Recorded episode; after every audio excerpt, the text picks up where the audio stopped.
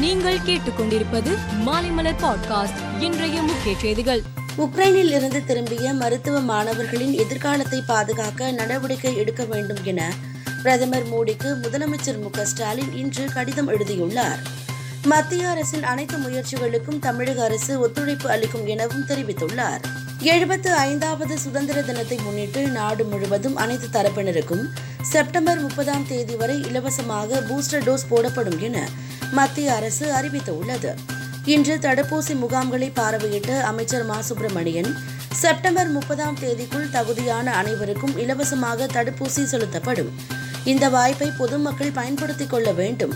இந்த எழுபத்து ஐந்து நாட்களுக்குள் பூஸ்டர் தடுப்பூசியை இலவசமாக போடாவிட்டால் பிறகு கட்டணம் செலுத்தியே போட வேண்டும் என்று கூறினார்.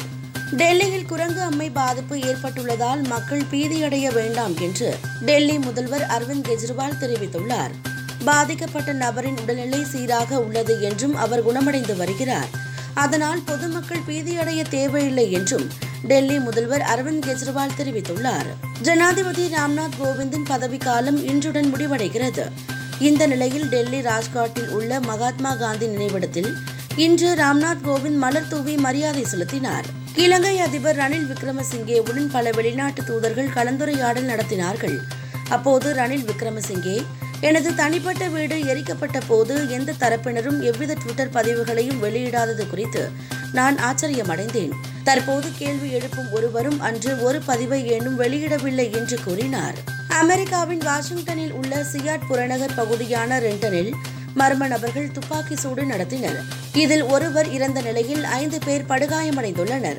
இந்த சம்பவம் சிலரிடையே ஏற்பட்ட தகராறில் துப்பாக்கி சூடு நடந்ததாக முதற்கட்ட விசாரணையில் தெரிய வந்தது பாகிஸ்தான் அணி இலங்கையில் சுற்றுப்பயணம் செய்து விளையாடி வருகிறது.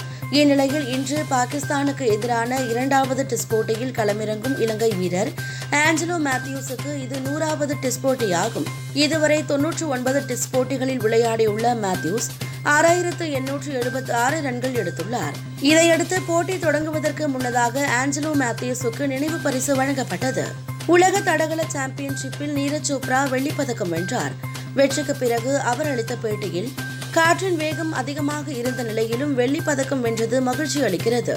போட்டி கடுமையாக இருந்த போதும் நாட்டுக்காக பதக்கம் வென்றது பெருமை அளிக்கிறது. இனிவரும் காலங்களில் தங்கப்பதக்கம் வெல்வதற்காக கடுமையாக உழைப்பேன் என்று குறிப்பிட்டிருந்தார். மேலும் தங்கம் வென்ற நீரஜ் சோப்ராவுக்கு பிரதமர் மோடி தமிழக முதல்வர் மு ஸ்டாலின் உள்ளிட்ட தலைவர்கள் வாழ்த்து தெரிவித்துள்ளனர் மேலும் செய்திகளுக்கு மாலை மலர் பாட்காஸ்டை பாருங்கள்.